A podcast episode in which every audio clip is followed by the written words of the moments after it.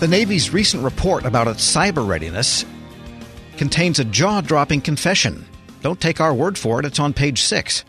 The Navy says the systems the U.S. relies on to mobilize, deploy, and sustain forces have been extensively targeted by potential adversaries and compromised to such extent that their reliability is questionable.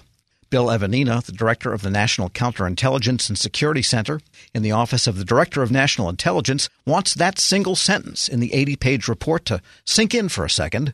He tells executive editor Jason Miller why it ought to be a call to arms for every agency. With the Navy's report on their re- resilience and reliability, I think is that watershed moment for not only the Department of Defense, but for all agencies in the federal government, and I would even proffer in the private sector, to have an honest internal look at their systems, their data, their capabilities, and protection mechanisms, and where they have vulnerabilities and how the threats are manifested in, in their organization. And I think the Navy's willingness to bring a blue ribbon panel in to take a really hard, candid look at their capabilities and their vulnerabilities will be that watershed moment. I think all agencies should take a hard look at and say, hey, what can we do that's similar to this to look at our own processes and our protection models? One of the big things that we've seen time again, there's a lot of talk around supply chain over the last, I would say, 18 months, maybe 24 months. Are you seeing from where you sit in, in ODNI progress? Are you seeing, or is it a lot of uh, for lack of a better word, lip service? I'm seeing a lot of progress, and I'll say progress with respect to mobility and uh, mobilizing forces and understanding and putting task forces together. With respect to actually implementing changes, I think that will come. But like I mentioned, we have to get the lexicon and the vernacular down as to what the supply chain mean. It means many things to many people depending on where you sit, and we have to get some common core framework around that first, and then we have to take swift action. And using that Navy report and other reports in the private sector to understand two things. Number one, how our adversaries are vectoring in using our supply chain, and what are the most risk-based fundamental uh, matrices we could use to protect against that when you talk about some common standards, is that difficult because you have for telecom they have different common needs than for financial services, which is different than maybe for government? Or do you believe that there's some sort of I'll call it a floor that everyone can start at? I think there's a floor that everyone can start at, no matter what you do and what sector you're in, understanding the, the baseline fundamental concepts of supply chain risk mitigation, right? That's been around for a long time. What can your company or your business or your government agency do to have a core fundamental framework? And then above that, depending on what your sector you're in and what you make or what you do, will resonate with respect to how much in depth action you'll get from a cyber, CIO, CISO, CSO, uh, chief data officer, who's going to integrate, implement your protective apparatus around your company. So we've seen some efforts around that. For instance, NIST, National Institute of Standards and Technology, has some supply chain risk mitigation uh, special publications. We've seen some efforts from DHS. We've seen some private sector efforts. Uh, your office has, has, been out in front of it. What needs to happen to create that floor and those common baseline standards? I will reiterate what you just said. Between NIST and DHS and DoD have some really good, solid programs out there to help uh, mitigate the risk that we see, not only with our suppliers but in the private sector in our shop at NCSC and throughout the ODNI, we're trying to be that uh, smooth muscle tissue glue that brings those organizations together. Uh, and NCSC specifically, because we have one foot in the intel community and one foot in the rest of the government, we find it really functionable to bring desperate parts of the government together to have some core pillars and then be able to understand what NIST is doing and how that helps DHS and how it helps DoD. But more importantly, how does it help Department of Energy, Department of Education, and Social Security Administration? So, how do you create that connective tissue? Because one of the challenges is the intel world and the DoD world feel like there's a separateness to it versus the civilian world, but everyone is facing the same sets of challenges. And you know, you buy an IT for the the army and you buy an IT for Interior Department. They have they have very similar concerns about where that IT is coming from.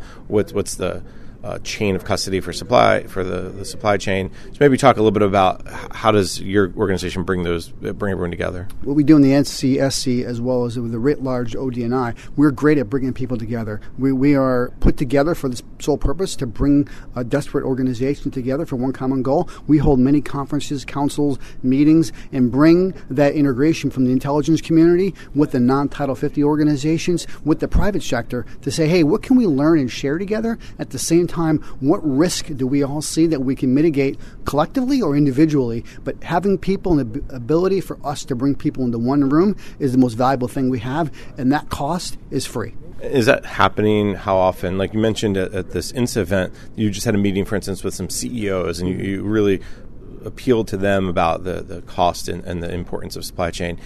How often is that happening with the government? We have several different task forces. We have an ICIT supply chain task force from DHS. We have a new supply chain procurement council that's being stood up by OMB. Where do you fit in there, and how often are you bringing people together uh, outside of those two maybe organizations? That's a great question. And all those councils and the task forces and what DoD's putting together, the new legislation. There'll be an executive order coming out soon. I think our job is to be a part of all of that so that we can integrate different parts of it. And I think when we can go to one council today and next council tomorrow and then leverage what we learn from both and share that, that's the value of true uh, collaboration integration, which I believe the IC is, is primed to do especially when you have to take known vulnerabilities and threats from the IC and make sure that's promulgated throughout the rest of the government and private sector, that's the value we bring.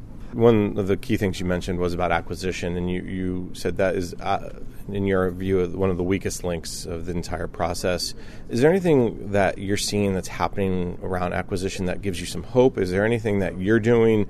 Uh, from your organization's perspective to help promote the acquisition? I mean, you can bring people together and you can tell them to do it, but in the end, until they do it, we're still facing that weakest link. Yeah, I would say that the acquisition and procurement community has to be part of the solution. And they are a critical part of everything we do in the government, and I would say in the private sector as well. But I think they're the least educated with respect to the counterintelligence and security threat. Uh, their job is to uh, acquire uh, procure and get things online as soon as possible. We have an obligation to advise and inform them of what those threats around that look like, provide them the tools that they could have to be able to do some basic due diligence. We've set out some standards recently to talk about what those due diligence standards are, and our job is writ large in the counterintelligence community is to provide them some tools that can more effectively do their job.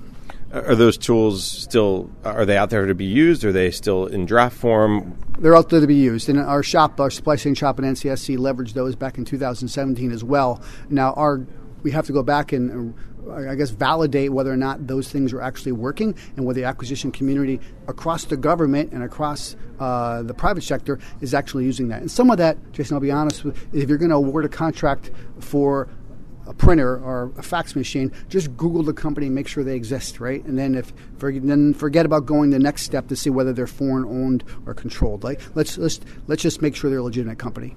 And that's actually to that's great segue because there's some short term and there's some long term things that are, that can be done. On the long term, we know that the Federal Acquisition Council that's being done, led by OMB, is going to come up with with some best practices, some potential directives. But in the short term, while we're waiting for that to happen, I think that's one great suggestion is just just Google the company. Are there other things that you'd point to that says, hey, here's you know things that, that, that can be done yeah, as a matter of fact, uh, uh, the resource list we just handed out this conference lists a bunch of items, and more importantly, points you directly to like the NIST website, DHS website, uh, and ODNI and DoD's website to say, hey, here's some five minimum things we could do. And what I, would like to juxtapose this, Jason, to the Insider Threat Program and cyber programs. Right, we've built some minimum requirements in both of those, and in cyber, some basic hygiene. I think we have to look at the supply chain construct the same way. What are some minimum requirements, and then build upon that with a maturity model. April is the Supply Chain Integrity Month, kind of a new push, if you will. I think it's a couple years old now. But give me a sense what should agencies, what should contractors look out for, either from your office or more generally from the government this month? Anything new, anything that they should, that they could kind of hang some, oh, that's coming and I can use that for to, to really take the next step to secure my supply chain? April is going to be our second annual supply chain integrity month, awareness month, to be able to understand what does it actually mean. So I think the question I would ask every federal employee out there and contractor is go back ask your organization, what are you doing to help advise and inform the supply chain integrity? What are we doing in our organization to protect our supply chain integrity? And every single government employee and contractor has a role in this. This is not owned and operated by the CIO or the CISO. We all, as government employees and contractors, own a piece and a stake of the supply chain integrity. So we're all part of this, and that encompasses cyber and human resources and the insider threat, to be able to penetrate our supply chain is everyone's ability to help mitigate that from a defensive posture. So my message to federal employees and contractors would be ask what you can do to help be part of the solution with the Supply Chain Integrity Month. Bill Evanina is director of the National Counterintelligence and Security Center in the Office of the Director of National Intelligence, speaking with Federal News Network's Jason Miller. Check out Jason's story at federalnewsnetwork.com. Hi, I'm John Henne, fourth generation owner of Henne Jewelers in Shadyside. When it comes to shopping for a diamond engagement ring, be sure you're getting the very best value. Before you think about purchasing a ring anywhere else, please stop in to Henne Jewelers to compare. Our friendly team will make you comfortable and never pressure you. We are confident we'll help you find or create your dream ring at the absolute best value. Stop into Henne today or go to hennejewelers.com to make an appointment.